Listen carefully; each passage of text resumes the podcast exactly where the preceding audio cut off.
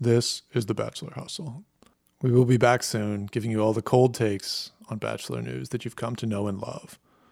But this week's events have made it too hard for us to even pretend to care about Cassie and Colton breaking up. I'd encourage you to turn this off and listen to NPR or read the New York Times, the Washington Post, the BBC. Almost any name brand news source will do. There's a video on the Washington Post website that breaks down the exact timeline of George Floyd's murder. And really encourage everyone, if you haven't seen the entire video, to watch it. Stay safe, everyone.